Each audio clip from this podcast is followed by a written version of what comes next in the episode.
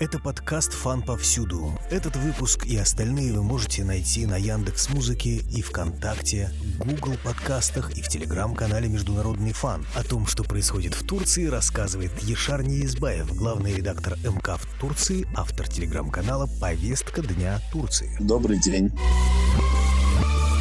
Что происходит в Турции? Какая сейчас основная проблема в Турции? Я думаю, сейчас самое главное – это вопрос экономики. Министр финансов объявил о том, что инфляция теперь уже пошла на спад. Это очень важная информация. Кроме этого, Институт статистики Турции дал уже официальные данные по всем позициям, что подорожало, что подешевело. И стало известно, что действительно темпы инфляции начали снижаться. В годовом выражении она уже намного ниже, чем это было. Снизилась с 85 5% в год до 84%. Это немного, но все равно позитивный момент. Несмотря на то, что власти ждут серьезного падения инфляции, пока цифры, конечно, не особо оптимистичны. 84% это все-таки, согласитесь, большая цифра. Неофициальные данные, так там вообще 170% в годовом выражении. Это очень много. Что это значит? Что людей в первую очередь беспокоит все-таки экономика. Хотя совсем недавно был теракт, и, наверное, если посмотреть уже на новые опросы, может быть, там уже теракт, который с недавних пор потерялся в вопросах, сейчас, наверное, будет выходить на первый план. Как удалось правительству преодолеть рост инфляции и обратить его вспять? Я бы не сказал, что прям очень сильно они старались, потому что у них был действенный рычаг, инструмент увеличить процентные ставки ключевые решением Центрального банка, но Центральный банк слушает президента Турции, а тот категорически против повышения процентных ставок, чтобы хоть как-то обуздать инфляцию, а это бы очень серьезно помогло бы на самом деле. Но у него свои взгляды на этот вопрос, и он считает, что нужно не повышать процентную ставку, а понижать ее, потому что это поможет не повысить безработицу, например.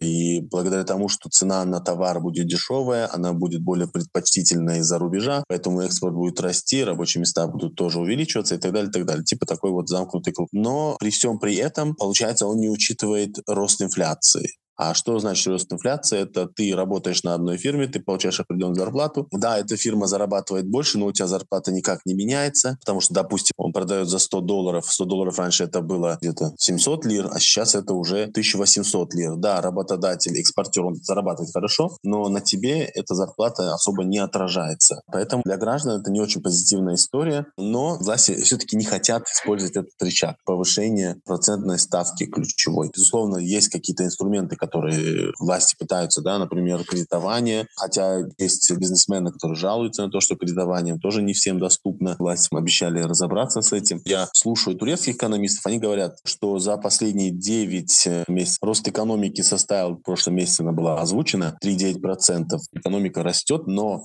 если смотреть за темпами роста, то за последние несколько лет все-таки это некое падение. Но тут турецкие экономисты или власти, они говорят, что это во всем мире так, поэтому мы здесь как бы не единственные в этом. То есть это не наша вина, мы как растем, так растем, это все хорошо, но мир в целом в рецессии, поэтому мы вот тоже подпадаем под мировую проблематику. То есть вина не в нас. Экономика растет, но единственное, инфляция тоже растет. Это все из-за сырья, которое дорожает. Получается, производитель, который экспортирует экспортирует. Он делает продукты, продает ее за границу, но в Турции тоже все дорожает, потому что ну, граждане становятся уже чувствительно, когда, ну, представьте себе, 80%, а если смотреть по неофициальным данным, то это вообще 170% э, подорожания. И с прошлого года за год только все цены выросли на 125%. И это очень чувствуется. А по поводу сырья, Турция сократила закупки топлива у РФ последнее время. Это связано с тем, что требует от нее США? Я не думаю, что с этим связано. Мне кажется, Турция в целом пытается диверсифицировать свою энергозависимость, и поэтому она приобретает у Индонезии, у Катара, у Малайзии, у других стран, которые могут производить э, сжиженный газ, например. Конечно же, это Азербайджан, есть трубопровод из Ирана. Сейчас уже обсуждаются и другие планы строительства трубопровода там из Израиля, Израиля. Это делается из политической целесообразности для диверсификации, чтобы иметь возможность как-то торговаться. Если я не ошибаюсь, уже в ближайшие годы будут обсуждаться цены на газ по голубому потоку и турецкому потоку. Вот тогда у Турции хоть какой-то будет рычаг, потому что она потребляет 50% голубого топлива у России. И вот если снизить зависимость от России, она сможет за столом переговоров представлять хоть какие-то аргументы. Хотя Турции сейчас в этом плане никаких проблем нет, тем более в сравнении с Европой. И Эрдоган, кстати, часто повторяет, что вот в Европе мерзнут, это все они сами себе создали такие проблемы, а у нас все хорошо. Продает ли Турция избыток газа Европе? Если я не ошибаюсь, э, она не может так продавать, она может использовать как транзитер, но благодаря вот предложению Путина создать некий газовый хаб в Турции, вот тогда она сможет определять цену и продавать. Если бы у нее был бы вообще в целом избыток, я думаю, она бы сократила бы покупку. По-моему, это уже отдельная юридическая тема, которая должна прорабатываться отдельно с той страной, у кого ты приобретаешь газ. И мне кажется, Россия просто такое решение давала.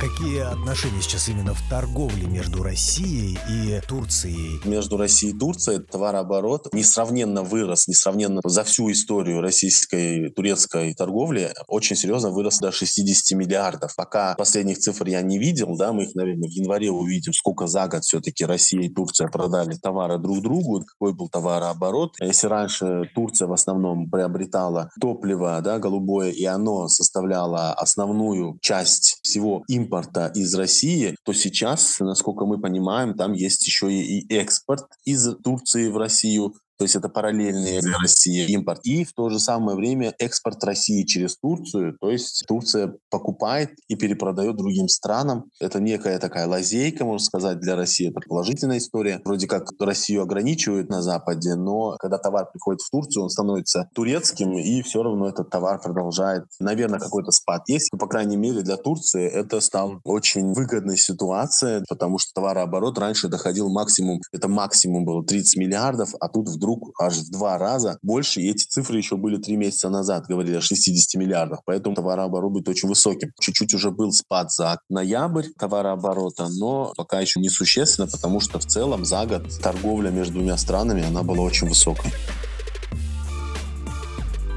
Зерновая сделка сыграла роль в этом товарообороте? Ну, зерновая сделка нет, по-моему, она вообще никак не касается. Единственная зерновая сделка – это показатель того, что когда странам это нужно, они могут договориться и найти выход. И вот в данном случае это внушило какую-то уверенность в том, что и нынешние ситуации в кризисе между Киевом и Москвой тоже можно будет найти какой-то выход. И то же самое говорили, кстати, турецкие представители, и Эрдоган и Чаушоглу, министр иностранных дел, они тоже говорили, что зерновой коридор, соглашение, оно внушает оптимизм. Турция, она отслеживает, уже 13 миллионов тонн украинского зерна прошло через этот коридор, благодаря тому, что Россия согласилась. Но Россия согласилась не просто так, она тоже себе выбивала преференции для себя. Но, как мы поняли, в первый этап, когда это проходило, не очень страны и ООН старались помочь России политически, то в этот раз они пообещали, что это будет сделано, и российское производство и зерна, и удобрений тоже пойдут через этот коридор. До сих пор, как я понимаю, вот до недавнего, по крайней мере, времени, когда первый этап был закончен, первая договоренность лицензии закончилась 18 ноября, Россия не имела возможности, и она как раз хотела выйти из этой договоренности, пока не получил опять заверение Турции, может, еще по каким-то вопросам и от ООН. Поэтому зерновая сделка — это очень важно. Это важно, в первую очередь, для всего мира, потому что есть проблемы с доставкой зерна в бедные страны особенно, хотя по заявлениям российской стороны в большей степени зерновую сделку использовали западные страны, европейские страны, которые просто набили свои амбары, используют этот момент никак не для того, чтобы, как они изначально поднимали эту тему, не для бедных стран. Но, как я вижу, вижу по сводкам, все-таки бедным странам тоже зерно идет, но Эрдоган еще говорит, что он договорился с Путиным о том, что Турция будет э, получать зерно, перерабатывать его в муку и передавать бедным странам. Вот такие планы тоже есть. А какую роль играет э, Турция в этом транспортном потоке? В Стамбуле есть координационный центр, где находятся представители ООН, Турции, России, Украины. Они следят за тем, чтобы в кораблях, которые перевозят зерно, ни в коем случае не находились какие-то запрещенные вещи или вооружения. То есть они все отслеживают это все вместе. Украина не должна использовать эти корабли, которые поступают в украинские порты, потом их там зерном наполняют. Вот чтобы, когда они шли до территории Украины, чтобы по пути там никто их не мог каким-то образом использовать для перевоза вооружения. Это было очень важно. Для Турции это такая репутационная тема, серьезная глобальная проблема голода решена благодаря инициативам турецкой стороны, и на турецкой земле все это происходит. Это такая положительная история. Ну, есть еще, по-моему, даже Эрдоган говорил, что у него он получил 25% скидку на зерно, что с таким вот, с такой вот ценой они приобретают не как все, дешевле и без проблем. Турции произошел теракт. С чем его связывают? Как реагируют турецкие политики? В Турции в первую очередь, конечно, этот теракт связали с рабочей партией Курдистана. И девушку, которую задержали после этого теракта, которая была исполнительницей, она ставила бомбу, привела ее в действие, сама убежала, ее потом задержали. Даже когда американцы выразили свое соболезнование, министр внутренних дел сказал, что мы не принимаем ваше соболезнование, потому что за этим стоите вы. Команда о взрыве поступила из города, где вы обучаете курдских сепаратистов и так далее далее. В общем, вот такого рода были заявления. Однозначно Турция обвинила в этом рабочую партию Курдистана, которая запрещена в Турции, но напрямую, как сказали в Турции, она была связана с приказом отрядов народной самообороны. Это курдские формирования на севере Сирии, которые сейчас тесно сотрудничают с США для борьбы с запрещенной в России террористической организацией ИГИЛ. После того, как прошли теракты, Турция подготовила операцию и разбомбила объекты, принадлежащие и в YPG, это отряд народной самообороны в Сирии, и Рабочей партии Курдистана в Ираке. в общем, эта операция, она продлилась несколько дней. По заявлениям турецкой стороны было уничтожено около 90 объектов, убито около 300 боевиков и так далее, и так далее. Но это не самое главное было, потому что главное это провести и военную операцию сухопутную. И вот сейчас все Турцию отговаривают. Это и Россия, и США, чтобы они ни в коем случае не проводили сухопутную операцию, хотя Турция уже как бы очень серьезно настроена, говорит, что вы же видите, что происходит на моей стране, я не могу молчать. И, в общем, этот аргумент очень трудно политически отбивать партнерам Турции, и она практически могла уже начать военную операцию. Как мы видим, еще не начала. Это 30 километров вглубь от южных границ Турции. Получается, это 30 километров вглубь а, севера Сирии. Турция пытается создать там коридор безопасности. Во-первых, она таким образом планирует безопасить свои территории, это раз. Во-вторых, это будут зоны безопасности, в которые можно будет вернуть беженцев. А эта тема тоже ключевая для Турции, потому что очень много беженцев находится сейчас в этой стране. Их около 5 миллионов. Из них 4 миллиона — это сирийские беженцы. И Турция, в общем, обещает своим гражданам, вот предвыборная тоже кампания, часть предвыборной кампании, это вернуть вернуть хоть какое-то количество сирийских беженцев на их территории. Они, правда, этого не хотят, но власть пытается убедить электорат свой, что она над этим работает, и вот если бы только ей дали возможность создать буферную зону, она бы всех туда отправила. Ну или, по крайней мере, большую часть.